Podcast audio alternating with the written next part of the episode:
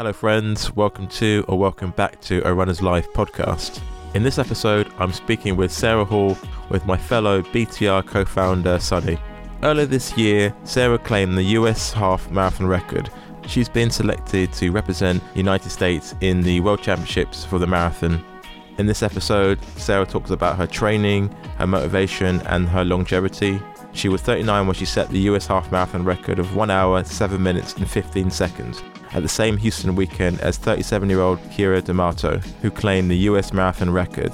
We also talk about her faith, her family, in regards to her adopted daughters, and we talk about how she gets the rhythm right between working to be a world class athlete whilst concurrently making family time a priority. Thank you to the sponsors of this episode, Tracksmith. They've just released a new short film on Nick Willis, it takes you behind the scenes of his record breaking mile in his 20th year. It's just incredible stuff. It's titled Take 22. As I record this, I'm a week out from my next marathon in Sevilla. And in terms of kit, what I'm going to go for is the Hare AC Van Cortlandt vest. And in regards to the bottoms, sometimes it can become a bit of a discussion. Do you go for the half tights or do you go for the shorts? So I think in this case, I'm going to go for the Van Cortlandt shorts in navy. And just want to give a quick shout out to the team at the BBC Radio 4 Extra for the podcast Radio Hour. A few weeks ago, they highlighted my podcast amongst some really well known running podcasts that have inspired me to do what I'm doing today. They were super kind, as they said, that this podcast is one that they'd recommend for people to be inspired to get out and run. Moy and Laura, thank you for your kind words.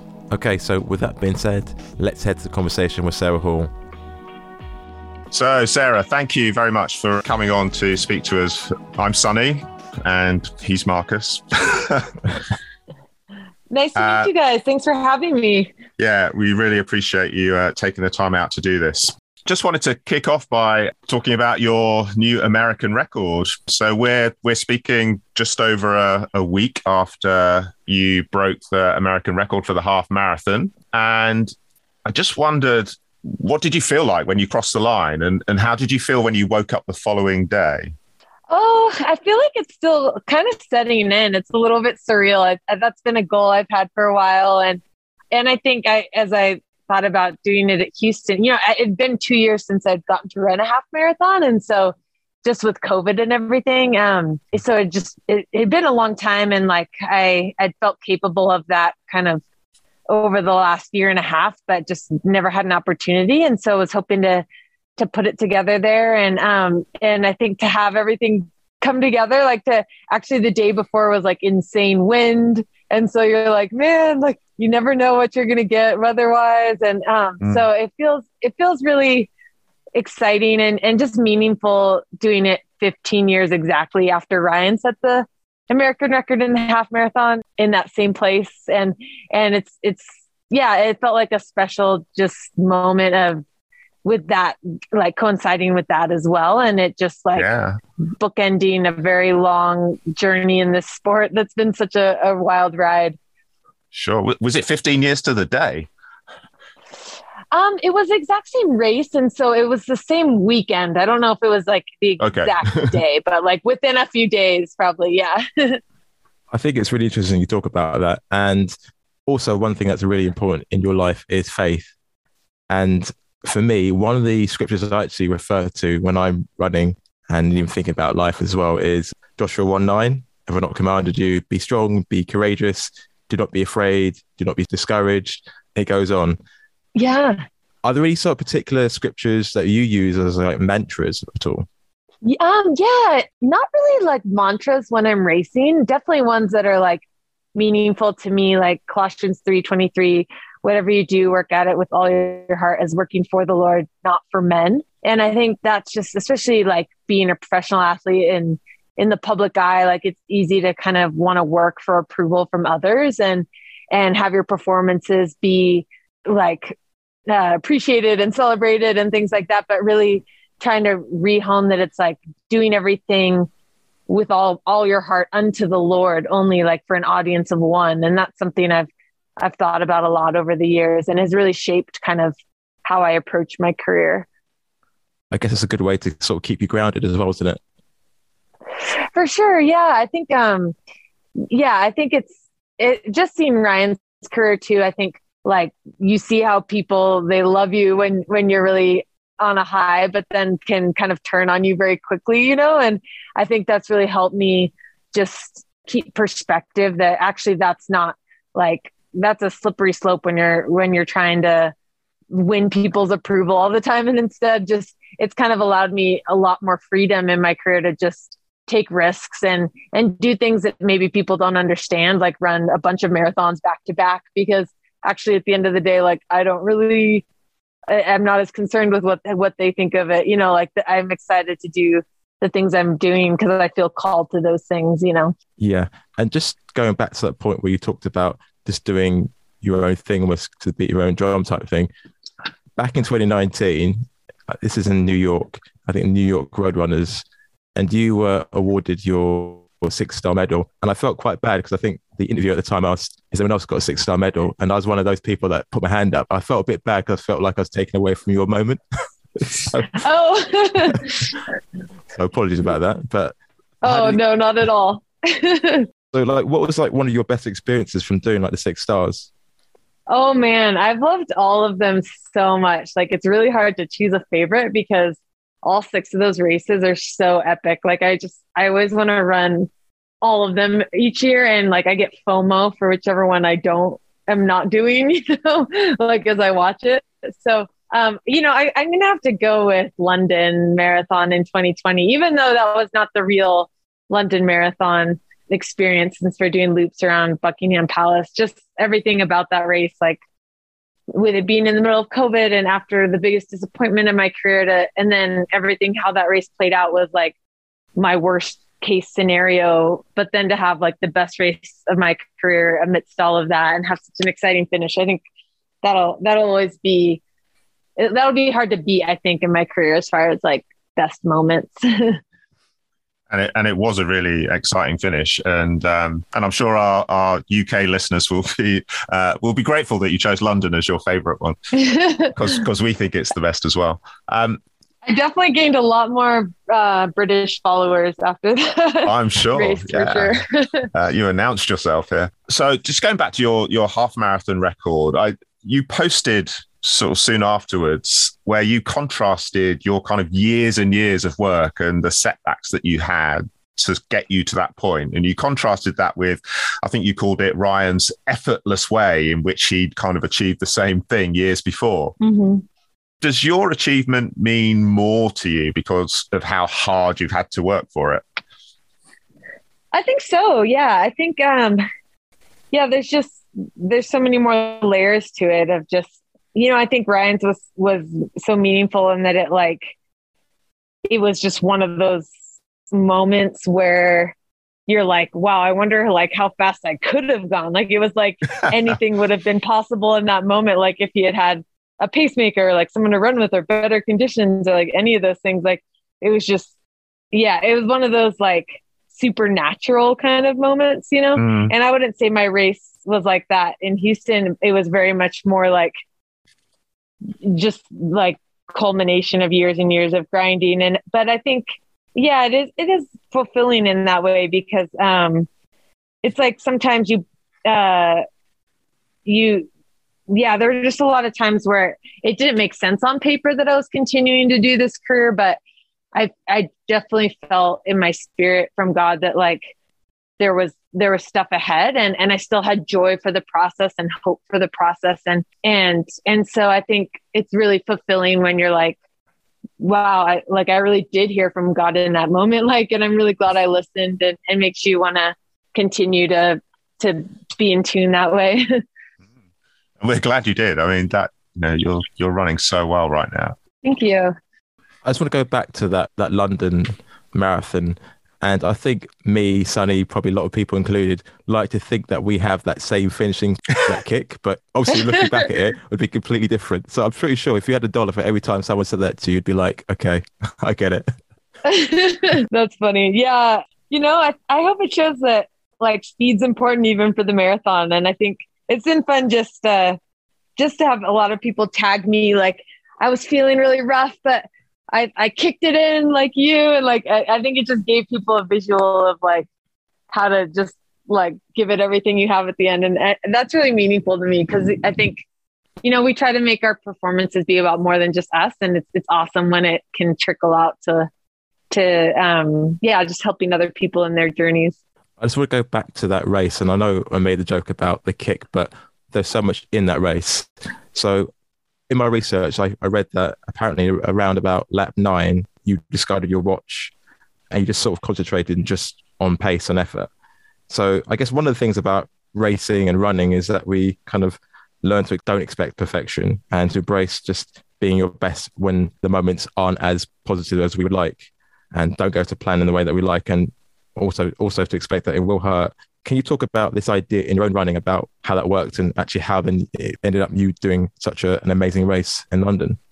Yeah, you know, I think obviously these are GPS and stuff are awesome tools for our training and like really necessary now. But I know for myself too, like they can kind of steal the joy from the process. Like if you're like before, like, I mean, I've been a pro long enough where like it was pre GPS where we like, we just had like a stopwatch basically. And like we were just like oh like that that was a good run. I felt strong. Like you know i don't really know how far fast i ran but like it was there was easier to feel successful about your training. And now it's like you're two seconds off a mile in your pace and you're like i'll get all bent out of shape about that's like now how fast i wanted to run. And so i think mm-hmm. um yeah i think it's it's important to like use it or just yeah like what your relation identify what your relationship is with it. And for me in that race i knew that like so my watch was showing me running a lot faster than the splits.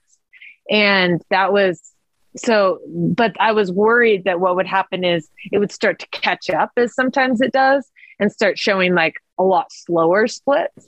And then i would start to feel not good about where i was at because i was just all alone in the race at that point and uh, and so I did I didn't want that to happen, so I kind of preemptively discarded it. Also because it wasn't really giving me any feedback, so it wasn't wasn't helping me at all. So so yeah, that was kind of my thought process. But I think definitely like you have to know when maybe to to leave the GPS at home and just go by feel.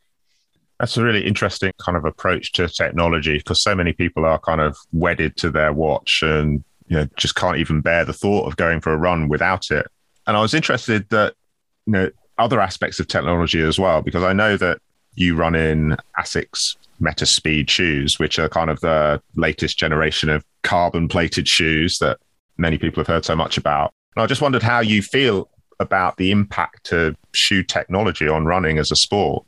Yeah, you know, it's it's been a journey the last 5 years for sure. It's uh with shoes. Like I think at first we didn't even know that technology had um, come out and like didn't really know um, how how performance enhancing it was. And then mm. um, and then i think you know like the olympic marathon trials is an example of a time where i was not in a high stack height like shoe with like really responsive foam. And and i felt like that really affected my race. And so that's that's a hard part where the sport you know at the end of the day people want to see who's the fastest who's the strongest. And where it's really impacting that from happening, you know?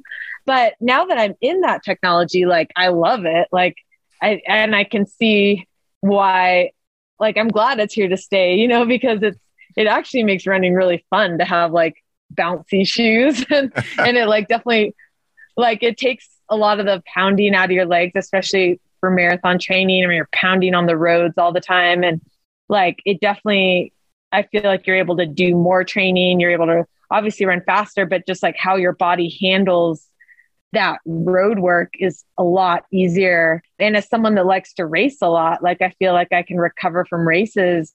I'm not as beat up from from marathons in these shoes and stuff. So so all that to say, I think it's definitely like a net positive now and and really amazing like technology. But but yeah, there's definitely a period where it definitely affected the sport and it was a difficult time for sure.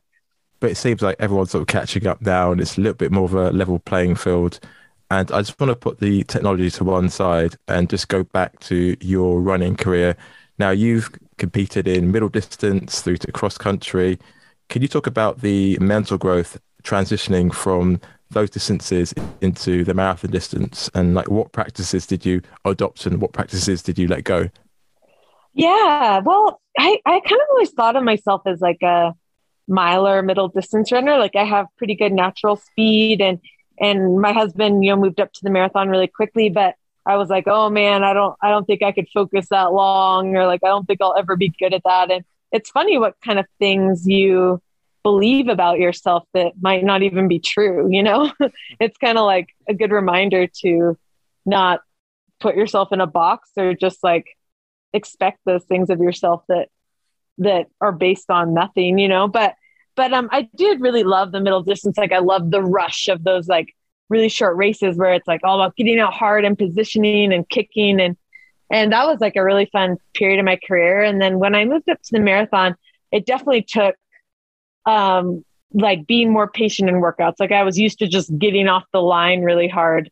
And Ryan would be like, whoa, like this is a 16 mile tempo run. Like you can't get out this hard, you know? But I, it's just like ingrained in you from all those track intervals and races. Like you just like get out and get, get in position. And, and so, so yeah, but actually I, I was really just surprised myself with how much I loved the marathon training. Um, I just really love, like, I think I, I just had a lot of room for improvement because I was a middle distance runner. And so I just got really addicted to improving and, and getting a little faster in my long runs, a little faster in my tempo runs. And, but yeah, definitely mentally, you, you have to find tools to deal with the boredom or deal with the pain. And, and I've kind of come up with mantras and different coping mechanisms to, to kind of deal with that because the marathon, I mean, those last six miles, like they're going to be hard and, and it's still a long time, right. To be suffering. And so you really have to figure out like what's going to work for you in that period. It's, it's definitely different than a race that's four minutes long. Yeah, it's really interesting when you say that because, like you said, in the middle distance, you literally have got to go from the start. You've got to get a position. You can't hang back because by that time, it, you know, the race has already gone, and it's a short, sharp pain.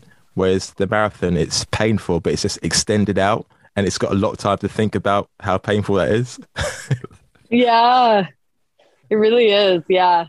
So, I mean, you're you're doing your best running of your career now at a at a time when many other runners have, have kind of hung up their shoes. So, I'm just wondering what advice you would give to uh, I'm going to say older recreational runners, you know, who are maybe feeling their age catching up with them, or maybe Talking to people. Yourself, um, always, Marcus. Yeah. Um, so, or or maybe to uh, people who are coming new to running, uh, but for the first time, like in their 30s and 40s. Yeah, you know, um, recovery is definitely an art. Like you have to figure out for yourself, like what things your body responds to. I mean, I think I'm constantly focused on recovery because you can keep improving your aerobic capacity for many years. Like age is actually an asset for aerobic strength. It's really just your body and like, can you handle the pounding without getting injured and, and stuff? And that starts to kind of uh, break down more with age. But for me, I mean, big keys, I found a really good physical therapist. Uh, he does active release technique massage, and so he's made a big difference in in being able to handle the training volume and continue to to stay healthy. As well as my husband, he does quite a bit of massage on me, which he's not trained, but just over time of getting a lot of massage, we kind of know what to do, you know, because yeah, and he's strong, right? He's in the weight room all the time, so he's able to to really dig deep, which we need um, as well as I do a lot on my own. Like I do a ton of self massage stuff and and then strength training. I would say would be another big thing that's helped me avoid injuries and keep improving. And I think especially aging runners, like getting in the weight room and and keeping strength going is it would be really important and then that helps you be able to handle the pounding better as well as shoes right getting fitted in the correct shoes for you and ones that have like really responsive foam, I think especially can really help your joints and stuff. So I really love um, the Asics Nova Blast is is a trainer that's been like a massive game changer for me because I used to run in like really thin, dense like shoes, and your calves would just get pretty destroyed and stuff. But now these just absorb a lot more of the impact, and so so yeah, those are some some things I would say, but I, I would say just keeping an open mind too. Like I don't ever joke about being old. I don't think of myself as old. Like my my coach early on was talking to Deena Kastor, who was my teammate at the time, and she was in her 30s, and she was joking about being old, and he was like, "Hey, Deena when you start saying that, you you start the clock. So don't don't say that." and that really you know i was only 22 at the time but that really like stuck with me. Like don't speak that over yourself. And and so that's something that i just yeah have have um adopted and i feel like that has helped as well. Yeah, I, I think i need to do that myself just going back to what you spoke about the marathon training but i don't want to take away from what you said because i think you know the words that we speak over ourselves are so super important so I, I yeah, yeah, you got to set your intentions correctly. So no, thank you for sharing that. But I just wanted to go back to the training, and I'm probably trying to get some free marathon advice because it's not every day you're going to speak to Sara Hall. So, so marathon pace runs, okay. Now they are important in your long runs, and obviously there's many ways you can do your training. What's your thoughts on this? So if you're getting towards the like the marathon block, do you advocate lots of long marathon pace runs, or do you end up splitting your marathon pace runs within a long run within sort of different segments where you speed up, slow down, or how would you advise to do that? Yeah, my way of doing that, and that's interesting. You you talk about breaking it up because I hadn't heard of many people doing that, but then I saw Keira, who just set the American record, post like one of her like workouts that she was so stoked about for Houston was like varying like like two miles and then like some more running and then a mile and but for me, I, I've always done it straight through. So I'm either running a marathon pace tempo run up to from anywhere from like 10 to 16 miles straight, or I'm doing like a 10 mile 10 miles at like a brisk run pace, but like a minute per mile slower than my marathon pace. Yeah. But that's for me is still pretty brisk. That's like 618 pace or whatever. Um, and then then doing 10 miles at the marathon pace itself. So those those are probably the hardest workouts because you're doing a marathon pace tempo run after your legs are already kind of tired from doing the the earlier block. So those are kind of the two things as far as running actual marathon pace. And and then I live at altitude, so sometimes you're adjusting for that. But if I was doing it at sea level, I would try to run exactly marathon pace or faster. That makes sense. Hmm. I want I wanted to maybe move away from running a little bit and to talk about the foundation, the Hall Steps Foundation that you set up with Ryan, which was set up to fight poverty through better health. I'm just wondering how big a role do you think that sport can play in improving wider society? Oh yeah, I mean, I think massive. Like, I don't know about you guys, but sport's been so instrumental to in my life in just so many ways. Like, and then I see it in my kids' lives. Like, my kids didn't grow up playing sports, like, they grew up in rural Ethiopia village life. And they were in a culture where women weren't very empowered. And and so coming over to the US, like just seeing how sport just built their confidence so much seeing them actually physically get a lot stronger and healthier because they, they, had been in an orphanage not really able to leave this house for three years and so they had were not very physically fit at the time and and and just seeing like that just parallel to other aspects of their life like they had a lot of other so they you know they started not being able to run one lap but then my daughter soon was the state champion in cross country. And so seeing their growth in that then they're like hey, these other areas that are challenging for me, like learning English or school, because they've never been to school, like I just have to keep putting in the work, just like with running and take it, you know, one day at a time. Like it's going to get better. Like I can, you know, and so, yeah, I think just learning that grit, learning to like overcome failures and rebound. And they've seen me do that over and over again. Like that's the kind of the benefit of doing this while having kids is they can they can see me go through all these things and and the stuff that I want to instill in them that grit and that resiliency and and continuing to hope again and believe again and and all that stuff I get to actually like model to them in real time. So, so yeah, I think sport, obviously the, the physical aspects are so important for like just a healthy lifestyle. But then I feel like just at a greater level, like all those character traits, you know, has the potential for that. So I can, yeah, I mean, I can see how that, you know, that modeling that you you mentioned you know, where people can see role models and see, uh, well, if they can do it, well, I can do that. Or, you know, if I can do that in sport, I can do that in other things. But I'm also wondering at the kind of more sort of systemic level, like, you know, the institutions of sport, do they have a role to play in making, in improving society? You know, do they do that? Yeah. Um, I don't know. I mean, yeah, I would think so. I think, yeah, I'm not sure. What do you think? well, I, I personally, I think they could do more. Yeah. You know, I, I think there are, you know, I think they they clearly have a big influence. You know, sport is clearly important to society as a whole. But I think sometimes they don't get it quite right. And sometimes, you know, they're not the kind of leaders that they should be, or sport doesn't lead in the way that maybe it should be. Yeah. Sometimes, yeah. Because I think it has a great power and sometimes you know that power is either not used or sometimes misused hmm.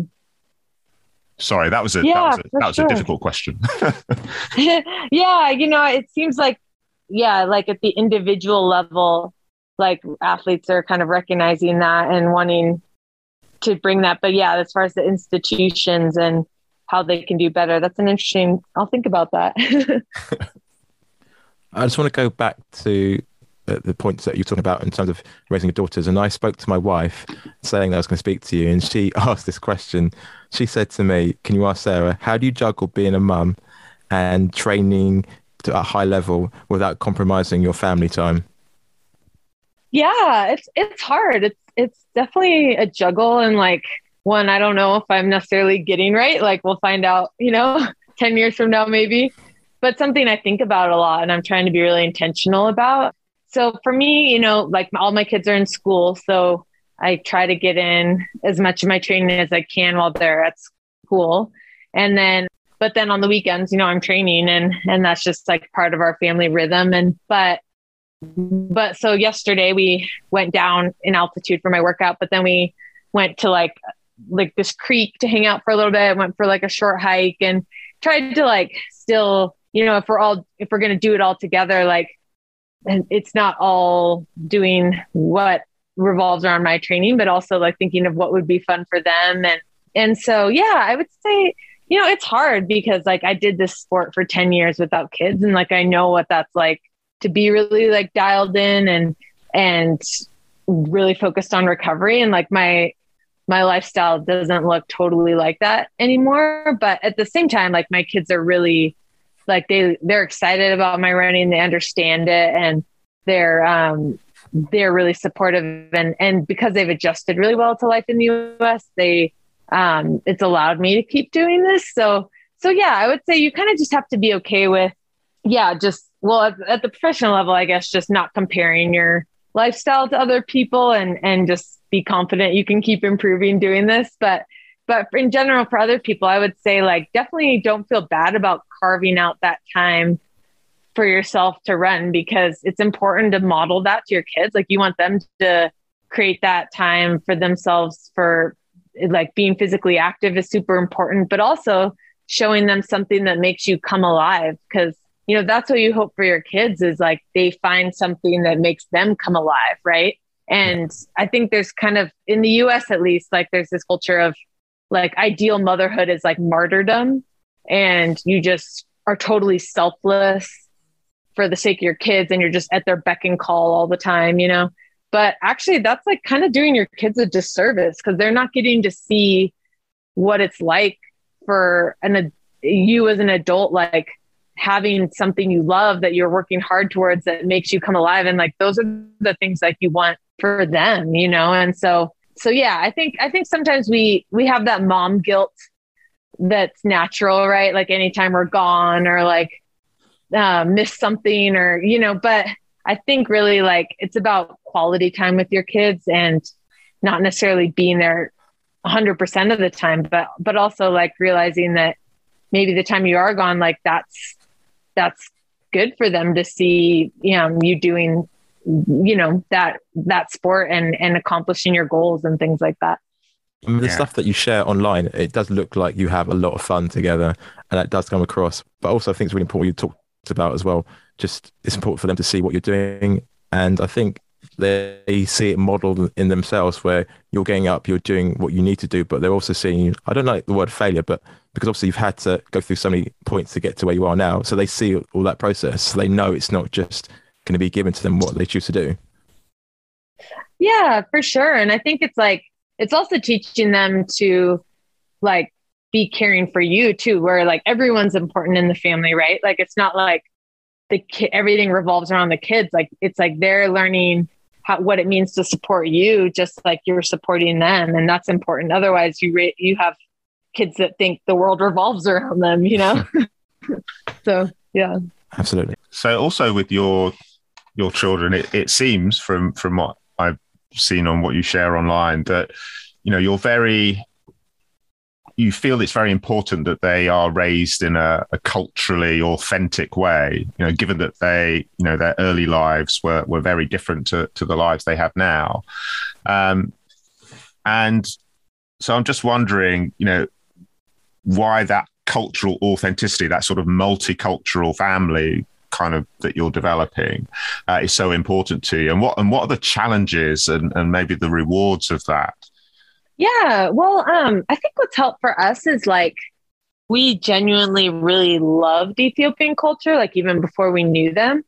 So I think that's made our story maybe a little bit different than other international adoption families where, you know, they don't necessarily like spend a lot of time in that country or and it's like they try to like keep the culture alive by like, you know, doing little cultural nights or things and stuff. But but like for us, like we actually like really loved Ethiopia, like even before we knew the kids, like we were enjoying training over there. And, and obviously really early on, we started the adoption process and it kind of makes you love it more by knowing one day your kids are going to come from there, even though we didn't know our kids at the time. But yeah, I think, you know, Ethiopia is a place like I want to live when I'm done running, or I would even, I would move there tomorrow.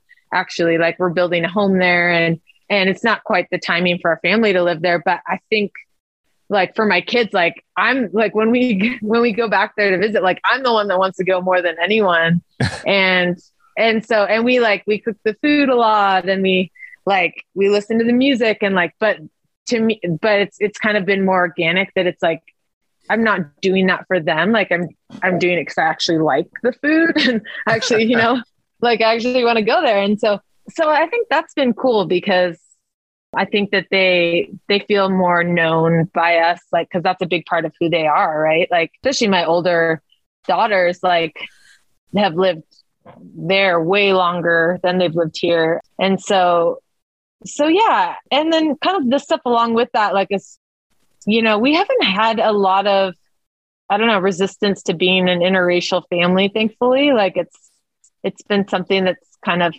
happened naturally. And I think, you know, obviously there was a lot of, they were new to this culture. And so there's a lot of kind of that process took a bit with each other and stuff. But yeah, it definitely, you know, it's something we're dialoguing about, especially as race is more a topic recently with George Floyd and, and everything that's happened in the US. And, and that's, that's been a good learning experience for all of us because, you know, my kids, they didn't they didn't grow up here and they are still understanding what it means to be black in the US themselves. Like they're it's even thinking of themselves as black is kind of a new concept to them.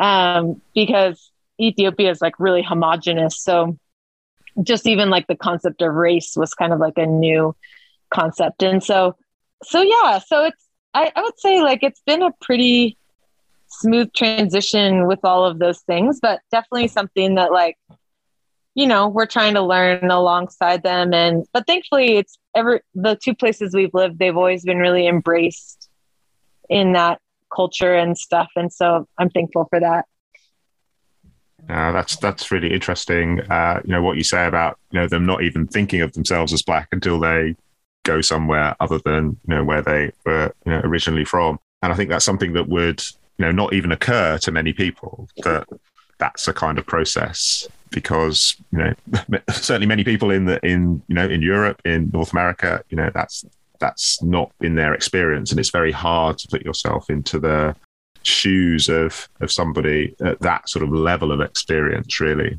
So it's really good to hear that kind of you know spelt out in that way.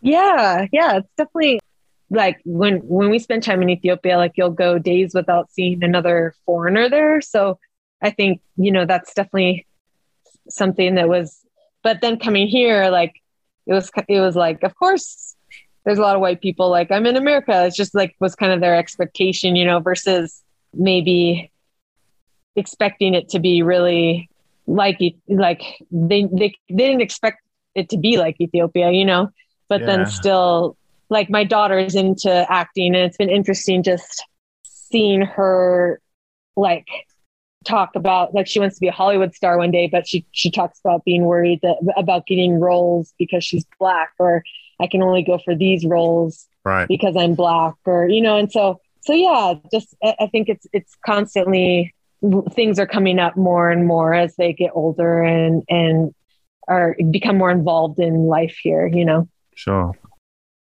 And I think it's really interesting. I wanted to go into another point, but just just touching upon what you just said there. I mean, what kind of challenges? I mean, you touched upon it there, but what sort of challenges sort of come to mind? Sort of raising, you know, your kids, because, like for example, for me, uh, my kids are mixed heritage, and it's sometimes quite not always easy to get the balance right between the different heritages and the different races. I just wanted to get some tips on how you kind of manage that kind of that minefield, really.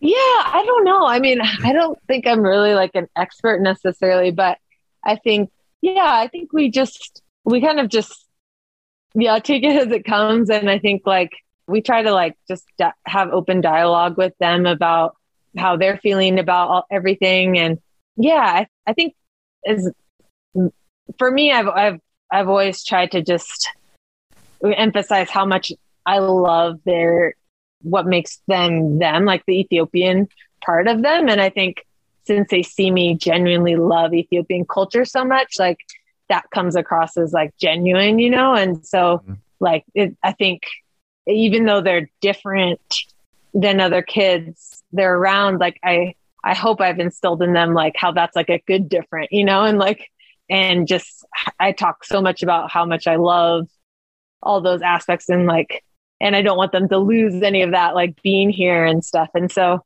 I feel like we're, we're just celebrating it a lot and, and even saying like, oh, I wish I like I had this like you, you know, and so um yeah, I don't know. I think um I think it's natural for them to I think you want to be like fit in, right? Especially as like yeah. a teenager and stuff. And so they want to be like the kids around them. But I think just trying to reinforce that like their uniqueness is actually like really cool, you know? yeah. No, thank you for sharing that. And in your younger life, you kind of want to fit in, then you get older, just like, just don't really care, just do my own thing. so the irony, yeah. once you know yourself a little bit more. And one thing I want to ask you as well is that you probably get asked a lot of the same questions in terms of like what we spoke about with your kids or how you maintain your longevity in the sport or recent achievements. But if you were on this side of the mic and you were interviewing yourself, what would you want people to know about yourself? What would you ask yourself? Ooh, um, that's a hard one. Well, I would say like why maybe like why like what's allowed you allowed you to keep doing this or why are you keep why are you still doing this or something? And I, I would say you know um, one thing i just hope to instill in people or share is just like for me like it was it was my faith like that it took like really failing a lot to really experience the unconditional love of god and in a way that like it, it, i only knew about it in my head like, but I'd known my whole life kind of about that. But like, it actually took like experiencing it, going through a lot of failure to experience it. And then once I did, and I realized like, like I'm worthy of love and belonging, like no matter what, just because like we're all cre- we're all worthy of that because like God created all of us, and He loves all of us like unconditionally, and like and and that's not how you the world like treats you, right? Like when you're like when you're out running, it's like if you win, you're celebrated. If you lose, you're looked down upon and things. But but it took kind of going really deep in my faith to to actually that just freed me up to really love this sport more than I ever have right now. And like it just kind of snowballed from there, like just feeling more free because I had kind of gotten in this this point of fearing failure because I felt like I was letting all these people down and like I was like there were all these anonymous people criticizing me if I failed. And and so I was like every time out was like I wasn't excited to compete. Like I was a I was more just hope trying not to fail. And uh and that was stealing the joy of the sport and joy of competing for me. But but once I got freed up from that and I I was like I don't have to perform for love. Like like I'm worthy of that no matter what. And like this is just like something I get to do for fun. And it's not like, like everything is high stakes and this is all on the line every time out, you know? That's when I started to enjoy the sport again and, and, and it's just kind of spiraled ever since then every year and, and gotten to the point now where I'm, I'm enjoying it the most I have at age 38, which I, I never would have guessed. And so that's, that's something I hope for everyone else too. There's so much in what you just said there, and I just want to touch upon it. So, can you talk a little bit about what that process of letting go looked like? Is there a specific moment that happened to you where you could kind of discard those kind of expectations to kind of be, I guess, who you are, who you truly are? Yeah, I mean, it was a little bit of a process of just changing the way I thought, but there are a few like moments of like experiencing God in a tangible way and and his love that just kind of rewired I feel like my brain and of of how I had been stuck in these thought patterns. And it kind of like just experiencing him like I'd always like believed in God but like hadn't really experienced him in a like actual like tangible way. And so that really like yeah it, I would say those instances I mean there was some unlearning that was like walking that out but like that actually did shift things in a like before and after type of way. And and yeah it was but yeah it was like i think you know i'd just grown up in a church that was pretty like religious but i think just realizing there was like so much more like to god than religion you know and like so much more to experience of him and so much more freedom to do what i was like like you can choose you can do whatever you want to do unto him like and it's not like only certain things are spiritual it's like everything's spiritual you know and and I, I think i felt like what i was doing was selfish and i wasn't even succeeding at it and stuff but but i think yeah i think just the more that i kind of stepped into this place of like all right i'm just starting from a place of being loved and accepted. Like i don't have to earn that. Like i'm just that's the baseline. Like that's not going away no matter what no matter how bad i fail.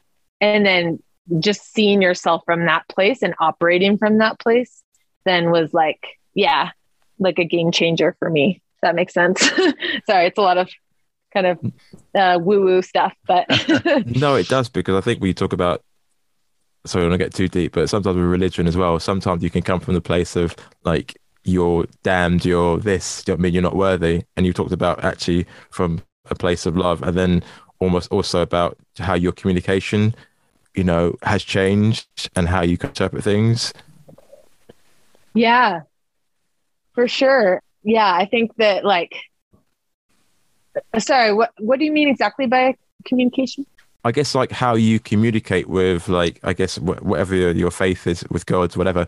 Um, some people's communication, I guess, is a, a, certain way. Like it only happens on a Sunday or only happens in certain prayers. But I guess some people just like naturally know it changes. Actually, your communication with God changes on a daily basis. I mean, it's it's it's a, a fluid type thing. Yeah, yeah, and I think just realizing like nothing can separate you from His love, like, and yeah, I think I think like sometimes you feel like you have to, yeah, like religion will tell you you have to earn that love and stuff, but actually, like nothing, like there's there's nothing that can separate.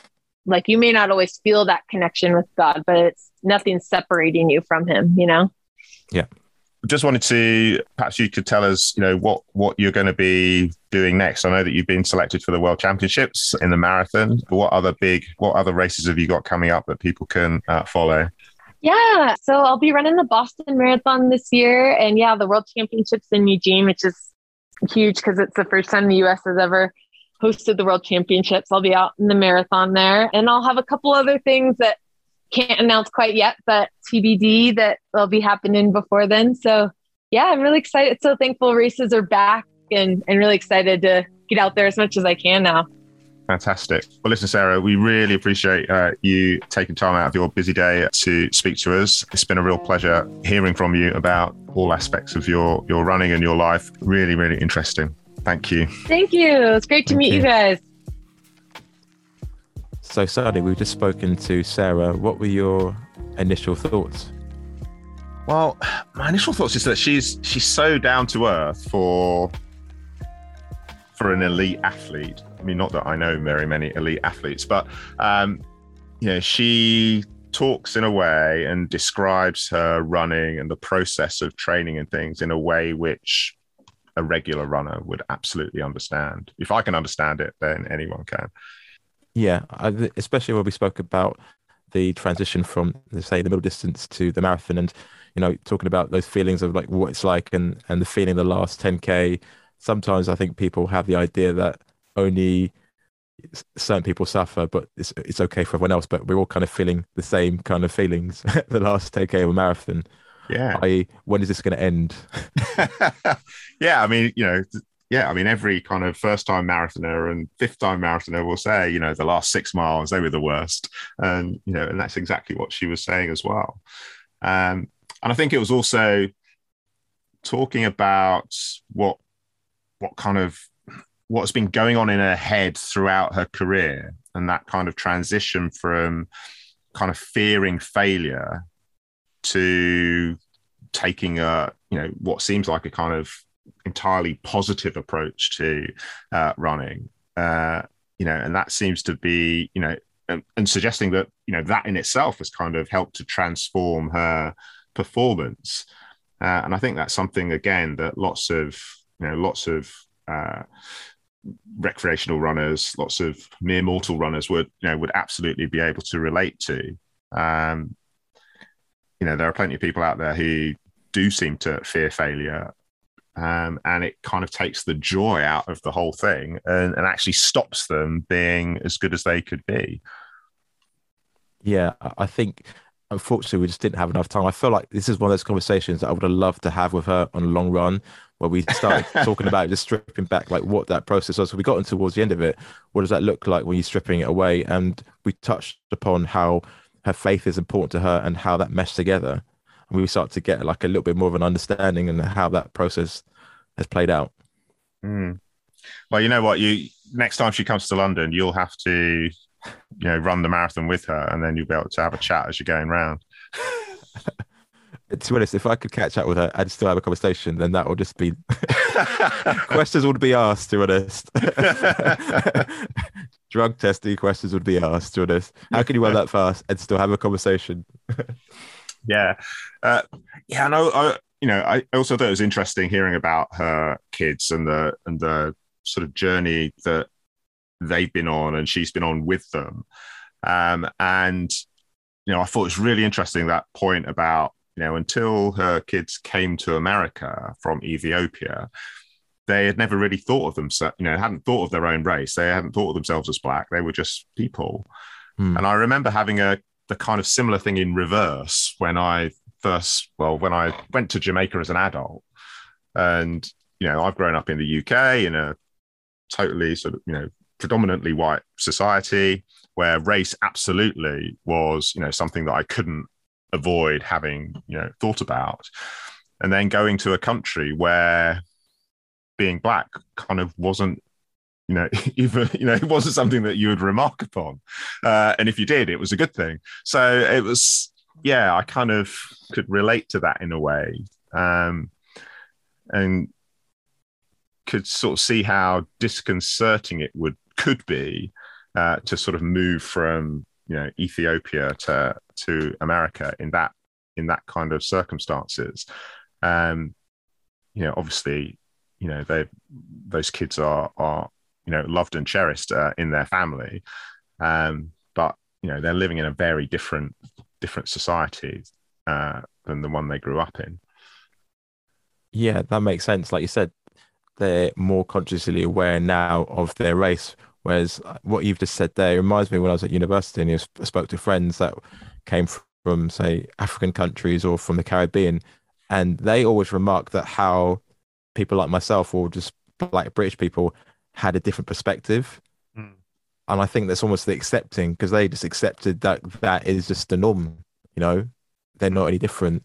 Whereas I think sometimes people like myself or other people can grow up with a slight chip in their shoulder because you're always actually it's a sweeping statement, not always, but you're sometimes othered or you're it's been brought to your attention that you're not, you know, deemed as, you know, part of the wider society. Yeah, and I thought what what was interesting about you know what came out of what she said was the the kind of acceptance or you know validating that those experiences are you know are valid you know that just because someone's experienced something different to you and they're coming at it from a different place that doesn't make it right or wrong it doesn't make it better and worse. It just is what people's experience is and that's what we have to sort of take into consideration when we're when we're you know when we're interacting with them when we're spending time with them yeah absolutely and like you said doesn't have all the answers and i think as long as you're kind of asking the questions and making like your kids and everyone else like in your situation feel loved, like uh, aware of their their history, who they are, that's it's fine, it's normal. I think that's I, I think a good way to start. And I think just wider that, there was so much I wanted to ask her. I think the same for you, but it was just not enough time. And I think the podcast for me ends up just asking a question and then asking a question off that and asking a question off that. And it's then you just go down the rabbit hole. But then that's how conversations start because like yeah. if we had a conversation you wouldn't just ask a question and ask another question would you? It'd just be you're not listening to anything i'm saying. No yeah ex- absolutely. It would just be us talking over each other right? Exactly. Uh, um, uh, but but we did get some time with her and and i yeah. you know and i'm sure that uh, our listeners will uh, take some great value away from some of the things that she said there so um, yeah, a really interesting conversation. And yeah, we we could always talk more, but yeah, I'm glad that we got the talk that we did. Absolutely. No, that was a great conversation. So um, I really enjoyed it. Cool. Thank you for listening to this episode of A Runner's Life. If you found value in this episode and you want to support the show, please share with your community, post on your social media channels, and encourage them to listen and subscribe. If you want to support my work directly, you can become a member on Patreon at www.patreon.com forward slash a runner's life. If you want to get updates on the podcast or you want to see what I'm up to, you can follow me on Instagram at a runner's life underscore podcast and at the marathon marcus. Your time is valuable, so thank you for spending your time listening to this episode of a runner's life podcast.